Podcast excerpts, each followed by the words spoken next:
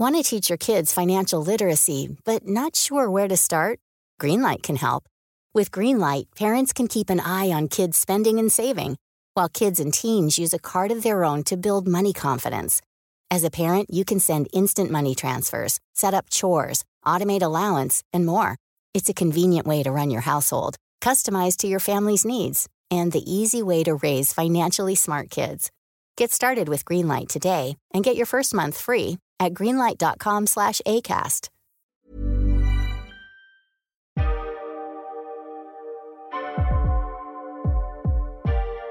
Welcome to Black and Gay Back in the Day. We're bringing to life the archive of images of black LGBTQ plus life in Britain from the 1970s to the early noughties.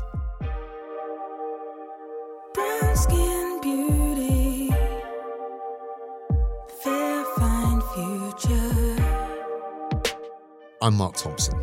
I'm an activist and health promotion specialist, and I built this archive with the journalist and writer Jason Okundaye. Deep dark wisdom, patient human. In this episode, we are looking at a photograph that shines a light on creativity and art.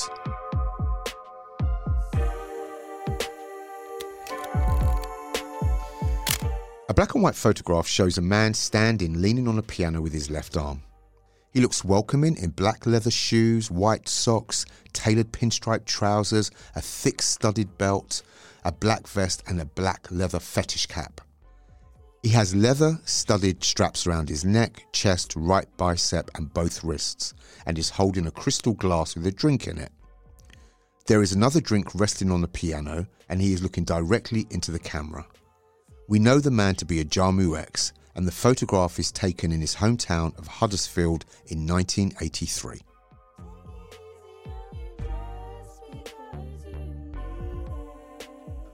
Our ways of expressing ourselves are so often linked to our identity as people and influenced by who we are and what is happening in the world around us. In this episode, multidisciplinary artist Jacob V. Joyce is taking the reins as they guide us through amplifying our histories whilst nourishing new queer and anti colonial narratives today.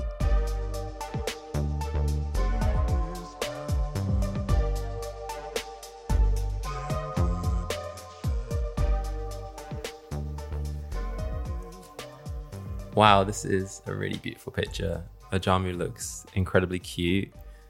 I love the African fans behind him, the little hanging plant, the fact that he's not just wearing kind of leather and spikes and, you know, a studded belt and studded hat, but there's also a really palpable softness in the image as well, in his eyes and his expression. And the fact that his finger, his index finger, is pointed directly down, kind of creating a line of power all the way down to his shoes and his feet, which are together. It makes me think of the magician tarot card, him channeling an energy up through the earth.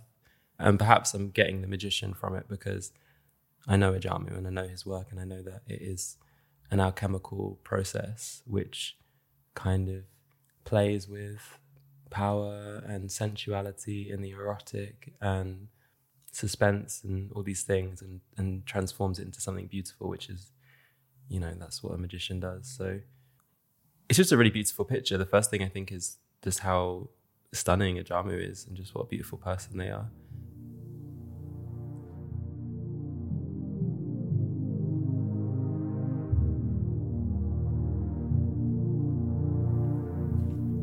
My name is Jacob V. Joyce. I am an artist and a researcher looking into the histories of black arts education. My work is very queer and very anti colonial.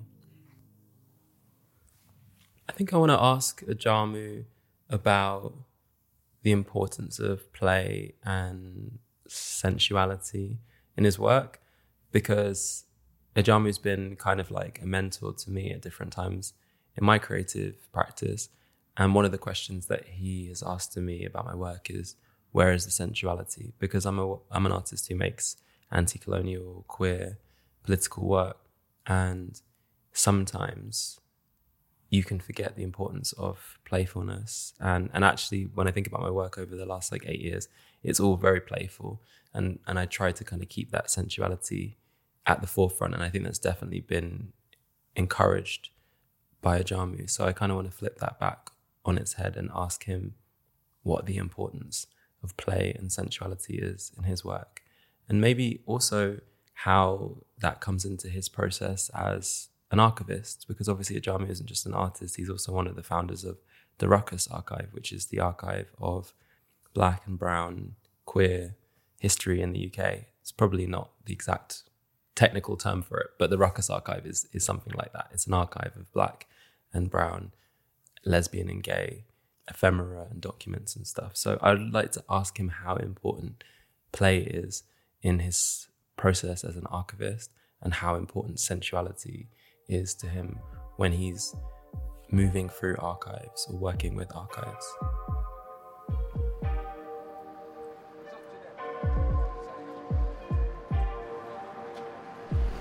So we're standing outside 198 Gallery on Railton Road. We're about to go in and speak to Ajamu, right by the mural which I painted with Rad Mural Cooperative in 2021, which features Olive Morris um, and Pearl Alcock and Rotimi Fani-Kayode and lots of other black history, some of them queer, some of them just radical.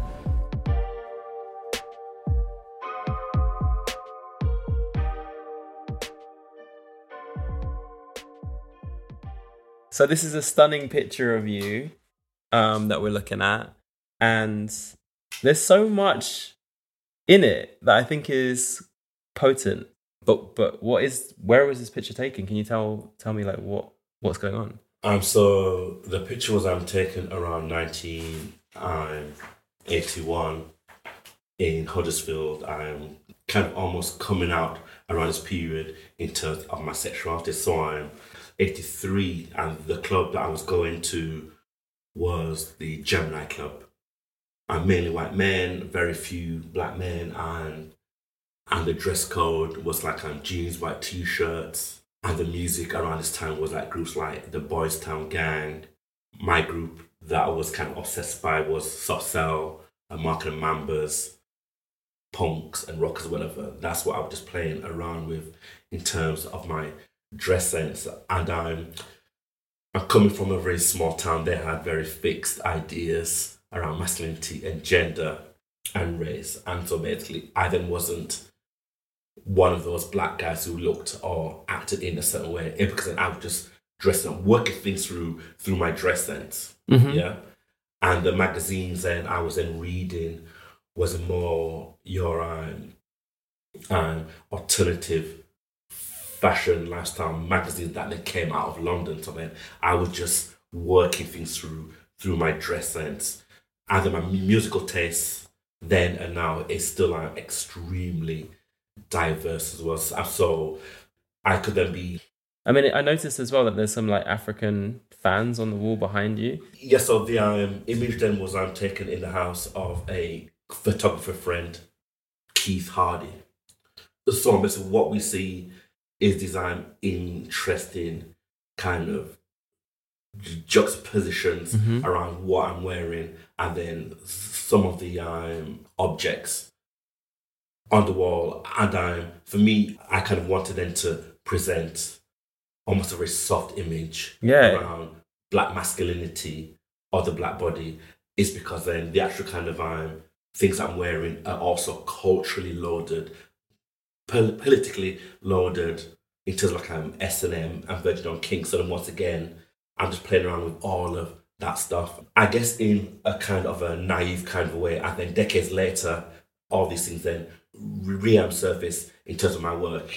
is because then I then have a language to articulate Mm-hmm. some of the ideas, all the things I was more feeling um, at that point. Um, That makes sense. I mean, you say it's it's naive, but it, it does look very kind of like intentional. And and I'm interested to know, do you at this period of time? So you said it was 1983, um, and you're quite young in the picture.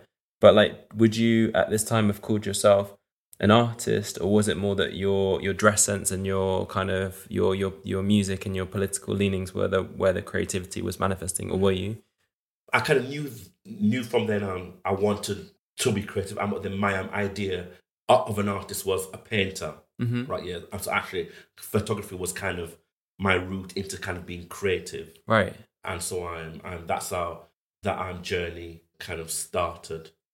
I kind of was one of these kids. If something was kind of right now, whether it was post punk, new wave, or whatever, I was in it. To Mhm. to music, I was in it, and then I kind of would walk around as if I've always been in it and the first. so then, and that was my kind of way that I was in town. And so my family never says, you know, don't dress like that or you can't. So then that's why I kind of have this attitude even now. It's because those who've been in my corner when I'm I was just working things through, I've always been there. Even, even now when I'm clear about certain things, they're still there. So then uh, more so than everything else, it's my family, I think, has grounded me to be who I think I could be. That makes sense. Yeah, I think that's not to be underestimated. Because I feel like when you are allowed to know yourself and allowed to kind of make those those experimental uh, leaps into yourself, then what happens is that people kind of can't question it because they can see that you know yourself. You know, when it, it's so palpable when somebody knows themselves. I mean, as as like a non-binary person that's like always been playing with gender since I was very young, I feel like people are less likely to say something if you are confident with with who you are and how you look. You know, And um, sometimes then people then do question you if you're confident, especially if you are perceived perceived to be a black male. Mhm. Is then that the confidence is as seen as arrogance. yeah, So then once again, actually, I think that people also question you more because you are confident. yeah, definitely, definitely. And but then I also feel like that's maybe I'm maybe I'm overconfident, but I also feel like it's because you represent something to them which they they secretly want to know more about, and they're kind of like pushing you and pushing you and pushing you to be like, how Yeah. how are you so free? Do you know what I mean? Maybe that because I grew up in London and, and went to a predominantly black primary school, predominantly black sec- secondary school, and have always been around, you know, uh, in, in black communities, and and I feel like I don't know. I feel like there's a flirtation in the in the abuse. Maybe I'm just romanticizing it unnecessarily, but I think that I'm across the board. I think that what time people have problems with is if you are an individual. yeah, I think that's what scares people. Eh, it was actually, I think that is probably easier to follow. It because then there's also a price that you pay if you don't follow. And I think for me, definitely. yes, you can be confident in terms of who you are in a small town, and at the same time, and you could then and be isolated because of that confidence in the small town, and then you are then bring sexuality and gender into the conversation. So yes, you are confident, but then the culture you're in then also isolates you Definitely, you've got the you know as being well. Yeah, being in a small town, then you've got the double kind of, you know, you're not just an, an anomaly because you are playing with fashion and gender and stuff, but you're also an anomaly because you're a black person in, in a place where people aren't used to seeing black people. And I think that's something that persists even today when people go to, you know, out of the big cities in the UK. yes, yes, you are also anomaly in terms of black culture Mhm. and white culture too. Yeah. it because it's, it because actually they can't process your kind of blackness Mm-hmm. and they can't process your kind of queerness Mm-hmm. and then they can't process your kind of Britishness as well. Mm-hmm. I think that it's the the those freaks that they're trying to normalize. come back, come back. Where you going? And that's and I think that's what happens in even in large towns because then large towns are also made up of these very small conclaves as well. Yeah. And you know, I, I feel like your work and also the work of Rotimi Fani-Kayode and also the work of Ingrid Pollard and also the work of um, Maud Sulter, you kind of are all playing with the tension of that, that, oh, but you don't, you, how are you this and this? You know, how are you, how, how is you, how are you soft, but also like, you know, uh, sexual? How are you kind of black, but also in the countryside? How are you, you know, exuding this kind of confidence and opulence, but I don't perceive you as someone who belongs here or should feel that way.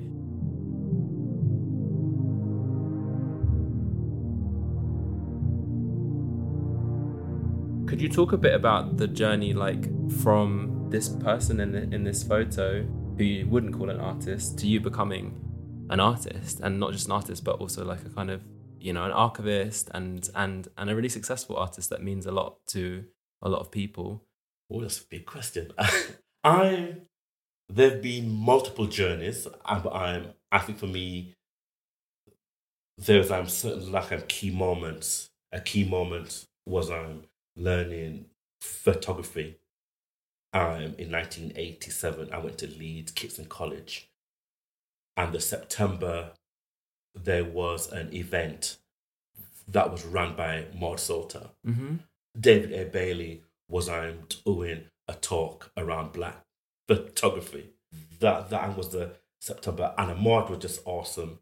Um, I have to admit that I was afraid of Maud. Why are you afraid of her? it's because I'm I'm I'm I'm Maud was just formidable. Right. It it was just this presence. And I'm like, yeah, I mean, yeah, you know, it, it's that that presence and that confidence. And Maud was stunning, and but there was a clarity that she had about who she was. And then I was not that confident then. Mm-hmm. So then I was intimidated by Maud Sulter. Were you also empowered to see like a black queer artist Oh, with yes. that level of confidence? Definitely, definitely. And then the and then the October two things happened that was seminal. There was a small portfolio in Gay Times of Rotimi's work. mm-hmm. So then this this and then was the first time I'm seeing a a black queer artist who's doing work around nudes. Which which publication was Rotimi's work in? Gay Times. In the Gay Times. Okay. And so that was October. And then October then also was then the first National Black Women's Conference that I came to from Leeds because I was li- I was in Leeds then. So these things were just like um, happening. And um, this time was the, the first time then that I was able then to put race and sexuality in the same space. Because Right. Until then, they were just kind of separate. Right. And then by the January 88, I had dropped out of college. And during my time at um, Leeds Kitson College, I was having tensions with my lecturer. And so his thing was uh, around technique. And then I had this vague idea that phot- photography had to do something. It should be political or cultural, but it can change lives. And so I'm, that's what I was thinking. Well, thank God. So that was came from one of your teachers. No, no, no. Um, that was the tension I was having with one of my lecturers. And then the head says, okay, I think that you should leave Kitson College and follow this thing that you think photography is. So you were the one who were pushing it to be something political.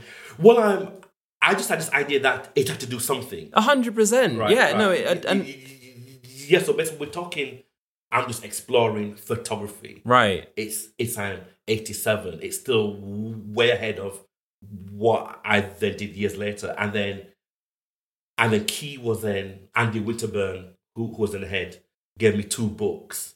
Roland Barthes, Camera Lucida, Mm-hmm. and Frantz Fanon, Black Skin, White Mask. Wow. And I'm like, well, you know, thank you very much. This means nothing, basically. right. And then I'm in London. And then years later, I'm like, ah, Yeah. okay. I still haven't read either of those books, but like, Yeah. I've, I've dipped into them. I know that they are Yeah, important. so basically, years later, I'm like, ah, that's what he was telling me that actually you're onto something. Mhm. And then, and then I think then about 1992, 93, I then went back up to Leeds to say hi, how you doing or whatever. And then he says, I mean, no, everybody who was in the course that I was on completed the course, but not one of them are doing photography. mm-hmm. I'm like, this is interesting. Mm-hmm. So once again, that that that hunch that that that that I had then is what's like carried me through that photography has got to do something in the world. Mm-hmm. And then and then from there then brought race and sexuality and gender. And then because then I then also then lived in Brixton, in Brixton Housing Co-op, living with Sonia Boyce, and then there's Dergar Richards and Timmy and there's and and then these artists, activists coming through the house that we lived in as well Mm. that's then how the um, ideas they started to try and brew and then just carving out my kind of space That's so in- interesting. in this art world I love that kind of that it was it was art cultivated or nourished this thing in you of like, no, it needs to be political. It needs to be it needs to be against. I guess I feel like it's implied from what you're saying, like against oppression. Like it needs to be maybe not just against actually, because your work is never just against. It's also doing more than just like I'm actually kind of not necessarily against. I think I'm more concerned about what I'm for. Mm, Yeah, because yeah, because I think that's far more empowering for me as an artist.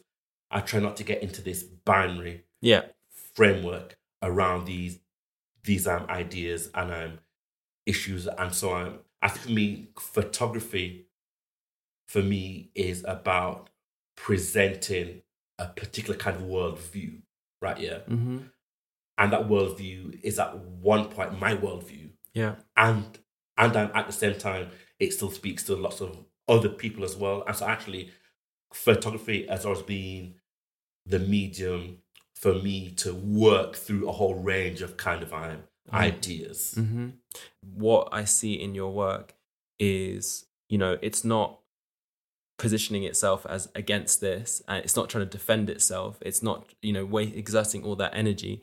There is a much more. There's a there's a different kind of energy at play, which is Yeah. Which is about intimacy and vulnerability. And I'm really interested, and obviously sensuality.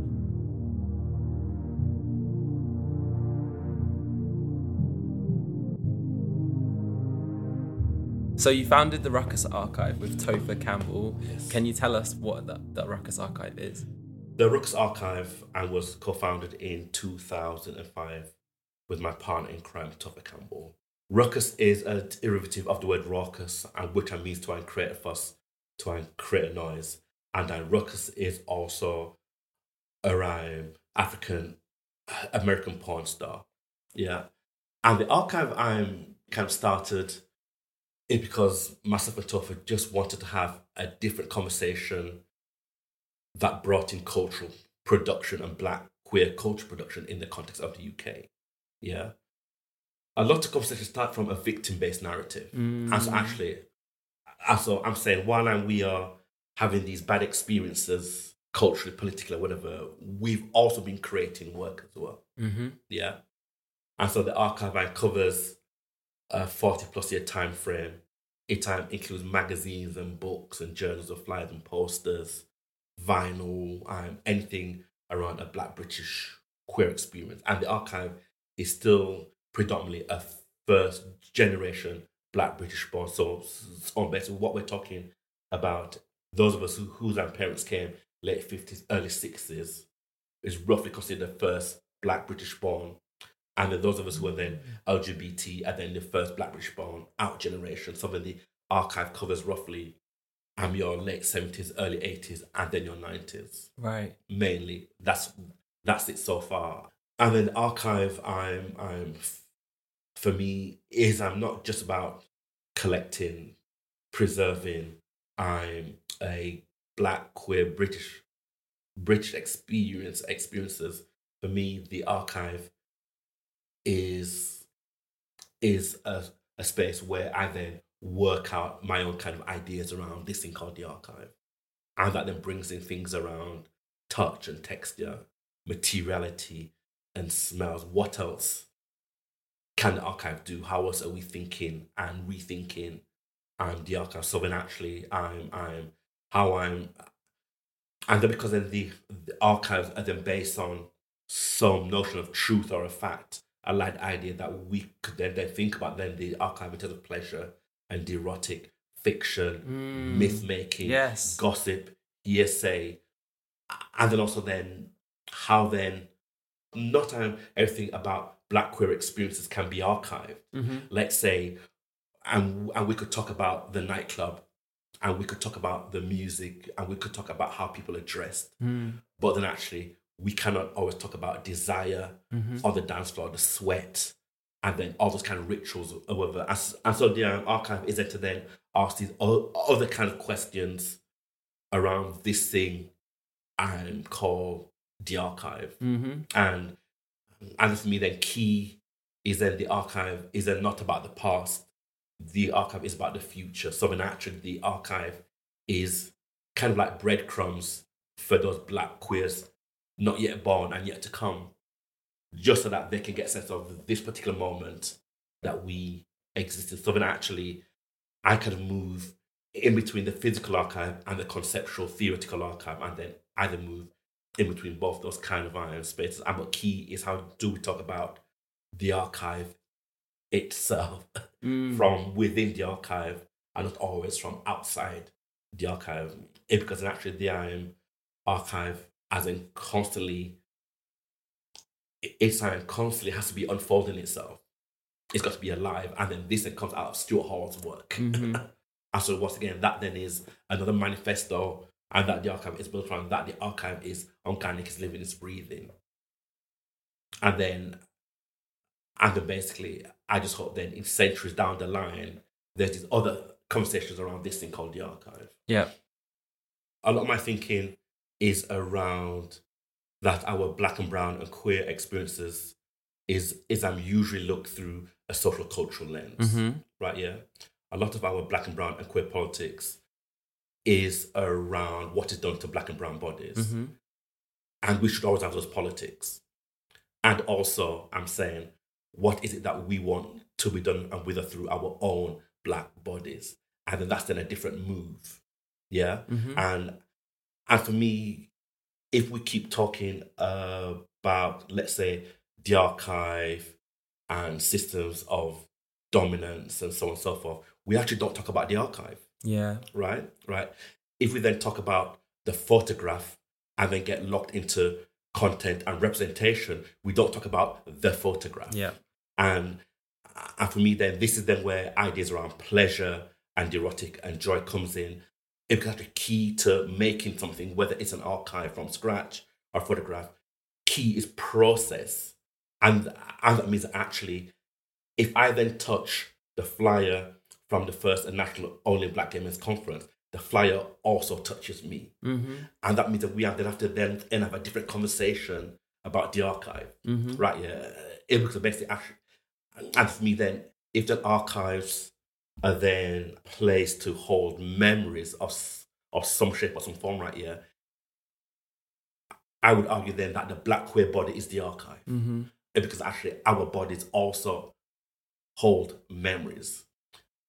And for me, then there is something for me that's frustrating is when most of the conversations around social justice work excludes pleasure, Mm. excludes joy, excludes the erotic. Yeah. And then why is that? Right? And then why then is people doing doing doing doing work around social justice work, right? Yeah, who are then black and queer, don't talk about pleasure and erotic. Yeah. So then what kind of queer are we then talking about? A desexual queer? Yeah. And then actually a lot of queer politics don't talk about sex anyway. Right. and I'm saying, why is this happening? Yeah, and it's not arbitrary. It's it's set up in it for a reason. You know, it's it's like um, Toni Morrison saying the function of racism is to waste your time. It's like uh, it, you, you the more that you kind of position yourself against something, the more than that thing then becomes defines you and Yes, defines how who yes. you are and what you are. And then it's like, hang on, what what about the person and the people that we Yes. could be if we were allowed to stop thinking about Yes. the archive, the institution, yes. the dominant power structure, and instead think about what it feels to be touched and to be Yes. to be seen as beautiful and to be seen as Yes. powerful and to Yes. be felt as Yeah. as someone who belongs and all of these things. And yeah, yeah, you're right. They're, den- those are denied for us by Yeah, those yeah, yeah, discourses. Yeah.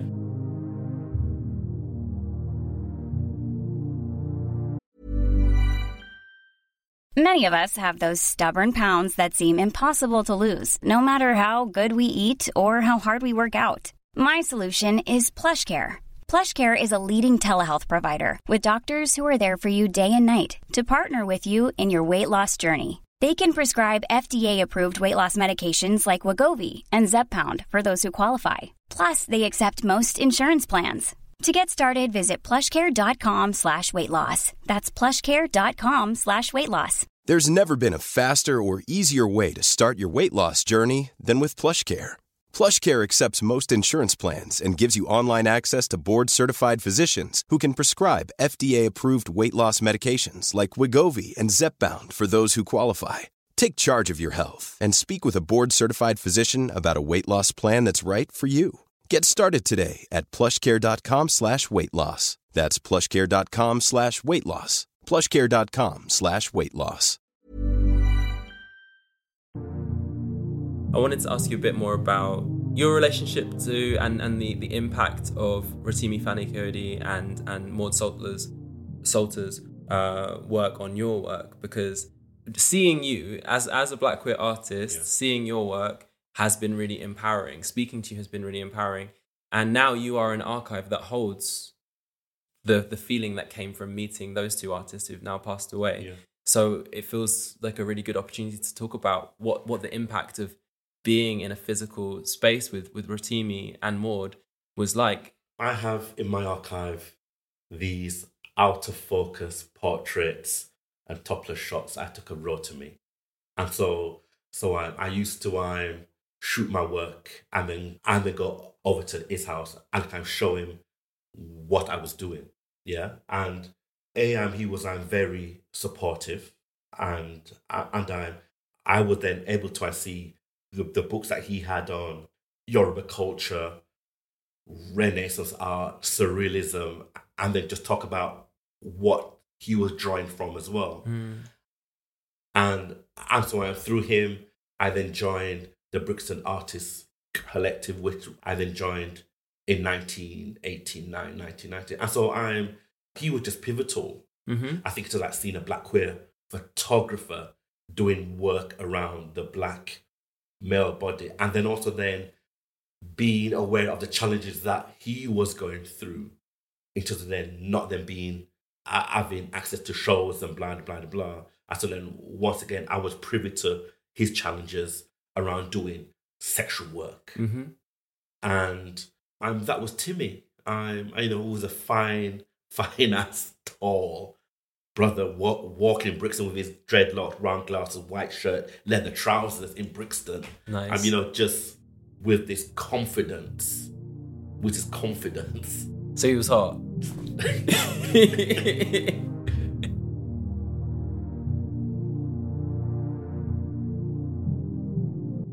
Final, final question. Um, you, I know that I feel like Essex Hemphill is also Oh featured in your work, and his poetry is like his poetry is like electricity. It's like so em- empowering and and beyond empowering. Like yeah, it, it has essential energy, which I feel like we've been talking about in in, this conversation.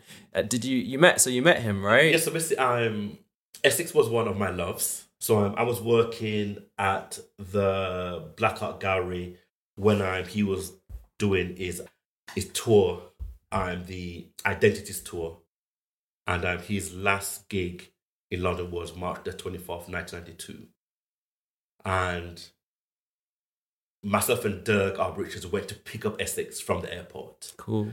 And so his first gig in Brixton that night was in Bernie's Grove. And so he's on the stage talking. I'm in the back. He's staring at me. And I'm like, why is Essex Hemphill staring at me? yeah. Because you're hot. I mean, look at this picture. staring at me. And so basically, we are then, and so then I then went around with him um, various gigs. And then my first trip to the States was in July 1992 to see Essex. We were talking about doing a joint project um, and with his poetry and some of my work. And then actually the the thing that I thank him for, it was um, um he um, kind of like linked me into some of the black gay press stateside then that's why some of my early work appears in some of the black gay press stateside. right. Um, what I take away from Essex and lots of your activists from that period is that they were not afraid of being sexual. Mm. You But know, I feel like it's been formalized and institutionalized and professionalized now. Everyone wants to have a job in the institution, so they're they're afraid of being sexy and being sexual and being a human because they want to be a professional. exactly. And of course, professionals still need dick and vagina too. yeah, exactly. I'm just saying. yeah, yeah. You don't you don't become like a a robot, like a desexualized robot, because you've got a, a you know a job in the institution, you and don't. and yet this And the best I think that you probably need it more Yeah, It's because you're in the institution. Exactly. That's just my you need to be replenished somehow. You need to be replenished. Audre Lorde was right. You need to be replenished. exactly. Yeah. It's really great to be in your studio and also just to be in your presence. I feel like we've touched on this in conversations about you meeting Maud Sulter, you meeting Rotimi Fani-Kayode, you and your relationship with Essex Hem- Hemphill. But I feel like being in the presence of artists whose work is powerful, especially black queer artists, is is replenishing. Um, so it feels really, really, you know, I forgot that you are an archive and that actually our interactions are an archive and that you recommending me the the, the, the text um, constituting the archive by Stuart Hall became the, like the foundational thing in not just my PhD but also in in loads of the murals that I'm painting and, and the work that I'm making. So it's like our interaction in itself is an archive that that comes to life you know when when we're in each other's presence. So I'm really grateful for that. I'm really really grateful for this opportunity to kind of access the archive that exists between between us if that makes sense It makes perfect sense, though. Babes.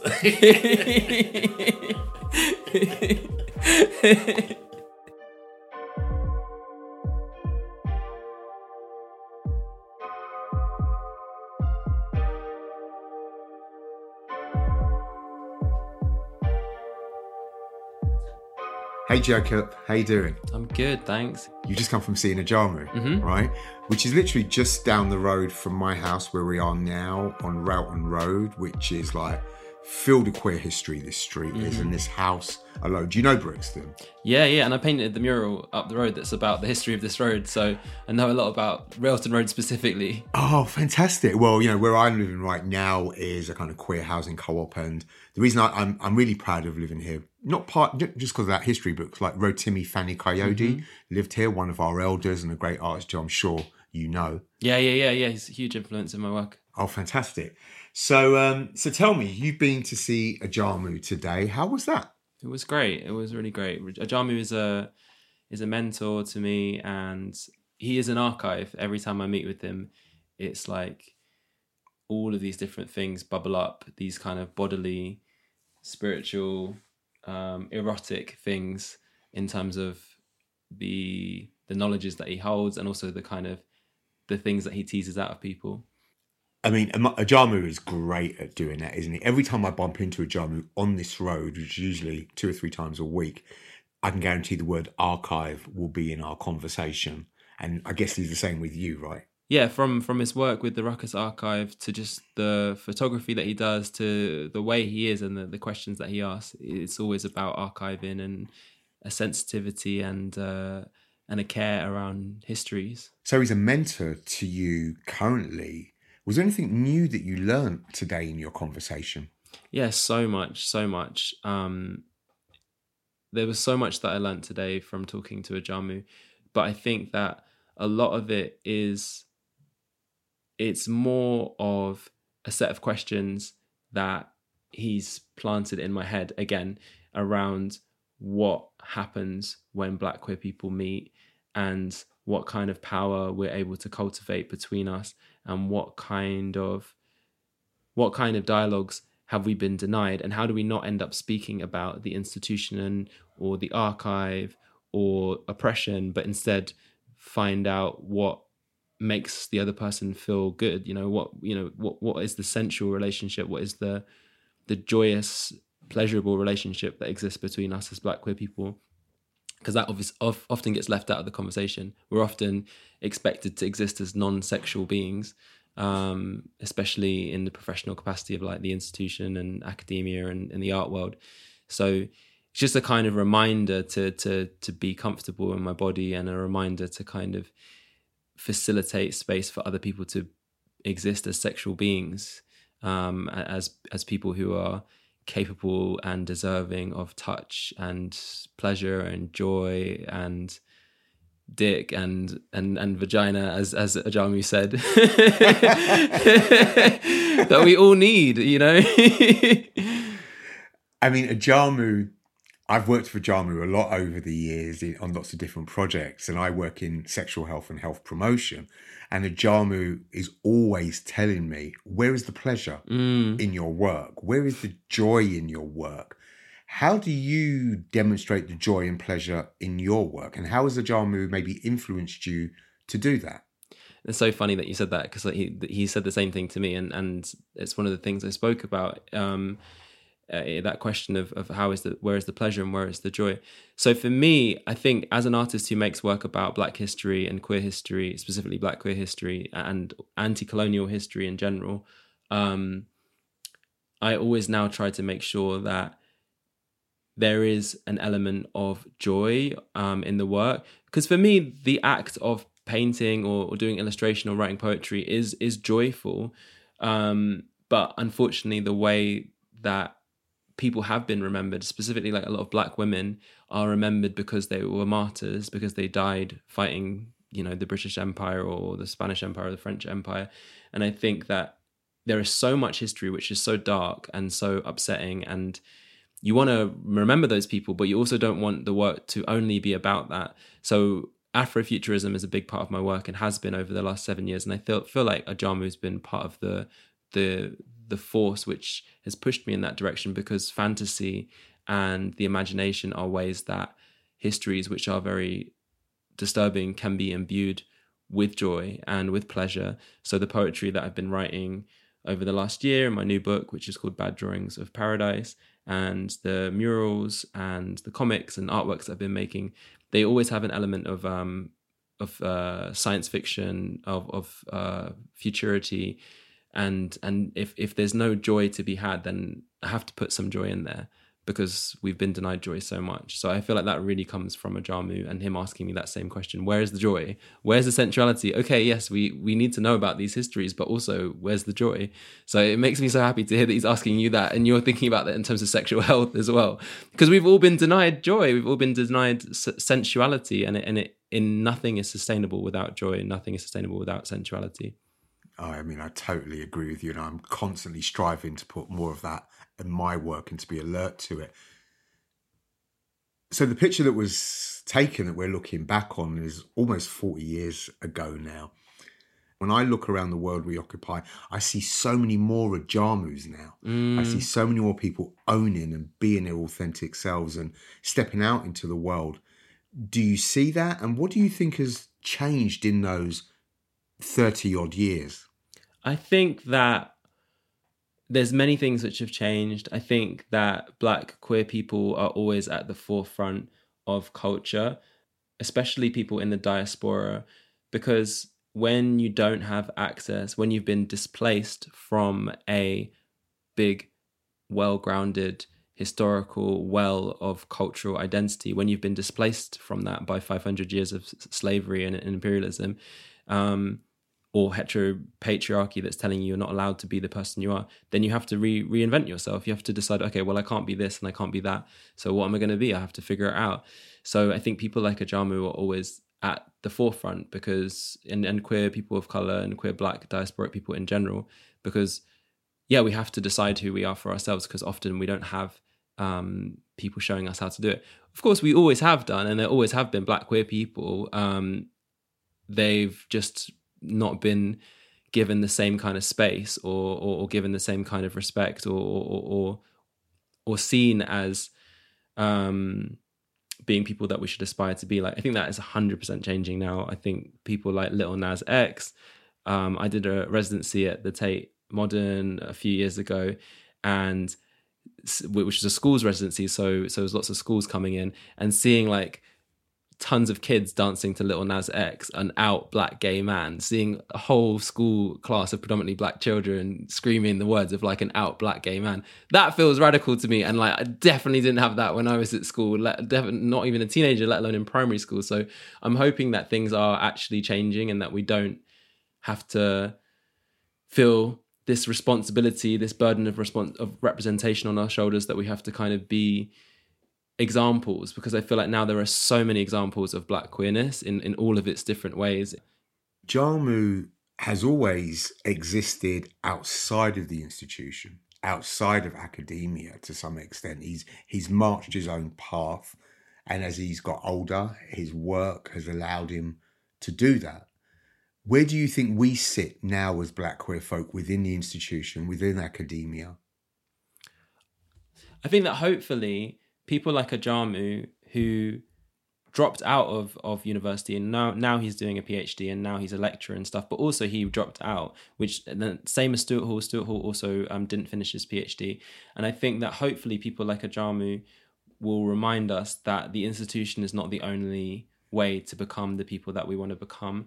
And I have a degree of hopefulness about the level of disillusionment that I see in young people today because I think it's not very um I don't think it's it's the institution is not going to save us basically and I think that it's a lie and it's it's a it's a trick that we've been we've we've been indoctrinated to think that everything will be fine if we can just get a comfortable job within the institution. And one of the things that Jamu mentioned is the way that that professionalization takes away our capacity to be sexual beings. It takes away our capacity to be problematic and and um, experiment because you know we all have to make mistakes. We all have to do something that we shouldn't do to figure out who we are. But if we're too busy trying to assimilate into the institution so we can get a seat at the table, which was built from our exploitation and has never been really about serving us or making us feel happy, then we lose a part of ourselves. So I think two things can exist at the same time. Yes, we should be comfortable in the institution. We deserve a space and we deserve a claim to all of these institutions. You know, just because we are here, to to quote, quote Rianna Jade Parker, who once said that we deserve we deserve a space in these institutions just because we're here. That's it. We don't have to defend that. Um, but also, we deserve something better, and we deserve space to imagine what else could exist um, because we know that these institutions at the end of the day aren't going to save us. I came across a quote last week. Um, I think it can be attributed to Malcolm X. We should check. But it was be careful when you get a seat at the table because you're going to have to eat the same meal. Yeah, exactly. And maybe we don't want to eat that food. You know, um, I did a workshop um, responding to Lubaina Himid's work with with uh, primary school kids in uh, Peckham, and Lubaina Himid's piece "We Will Be" is is a picture of a woman with her arms folded, giving side eye, and her dress is covered in pictures of English food with the word "no, no, no, no, no" crossed out. And the kids were like, "We think that this is." Her saying that she doesn't like bland food. Maybe she wants something else. And that that piece also says on it, which the kids read out at the top of their voices, we will be who we want, where we want, and the time is now and the place is here, here, here, here, here, now, now, now, now. Which I don't know, I just think that's another example of like black queer archival power going into the next generation of young people. Um, and straight away they saw that they that predominantly black children saw that piece and like this is about we don't want to eat this food. we want something better. Yeah, let's bring that food to the table. yeah. And and so you know, Jamu, you've you've worked with, but was there anything about your conversation that you find you found challenging or just interesting? there was nothing challenging mm. about it. I mean, I guess in a way it was it was more that the society we live in, we live in continually indoctrinates us to forget the power of um, sensuality and and all of these things. But also, I forgot that Ajamu is the person who recommended the text um, "Constituting the Archive" by Stuart Hall, which is foundational to my PhD. Um, and I don't know what that is. So you know, it, it it didn't, it wasn't challenging, but it challenged me to to remember how important Ajamu is to me and how im- important he's been in kind of like creating a a framework for me to think about the world and I don't know why. Um, I don't know why I'd forgot that it was him who told me about that text, and I'm definitely going to be hanging, you know, trying to connect with him more to talk to him and and and kind of utilize the well of information that that he has. I, I don't know what it is. Maybe it's the pandemic over the last two years, but I think I've I've forgotten how much I get from speaking to to elders, um, especially black queer elders. So it, it challenged me to kind of like not waste um, the opportunity of, of actually speaking to, to Ajamu and, and and and people from his generation.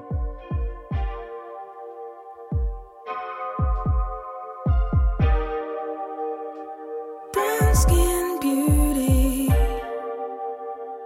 fair fine future. I've been your host, Marc Thompson. The reporter in this episode was Jacob V. Joyce. You can find the picture we've discussed in today's episode and all the images talked about throughout this podcast on Instagram at Black and Gay Back in the Day. And drop us a message if you have something you want to submit to the archive. A link will be available in the show notes. Coming up next week on Black and Gay Back in the Day, It's weird because usually when I meet people, I haven't already seen them in speedos, but in your case, I have already seen you in speedos, but from like ten years before I was born.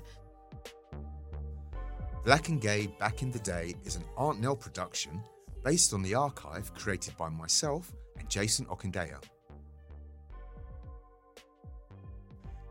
It is produced by Shivani Dave and Tash Walker, and the assistant producer is Abi McIntosh. Mixing was by Adam Smith, and the music was composed and performed by Amaroun. Artwork was by Kemi Oluyede. The executive producers were myself and the Aunt Nell team. Thanks to Content is Queen, The Glass House, the Audio Content Fund, Gadio, the Bishopsgate Institute, and all of our contributors. A special thank you to all of those past and present who have fought for black queer liberation.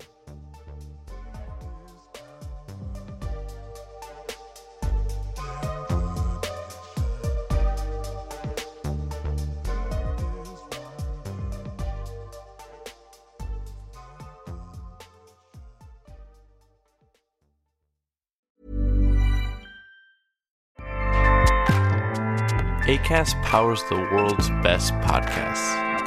Here's a show that we recommend. Hi, I'm Jesse Cruikshank. Jesse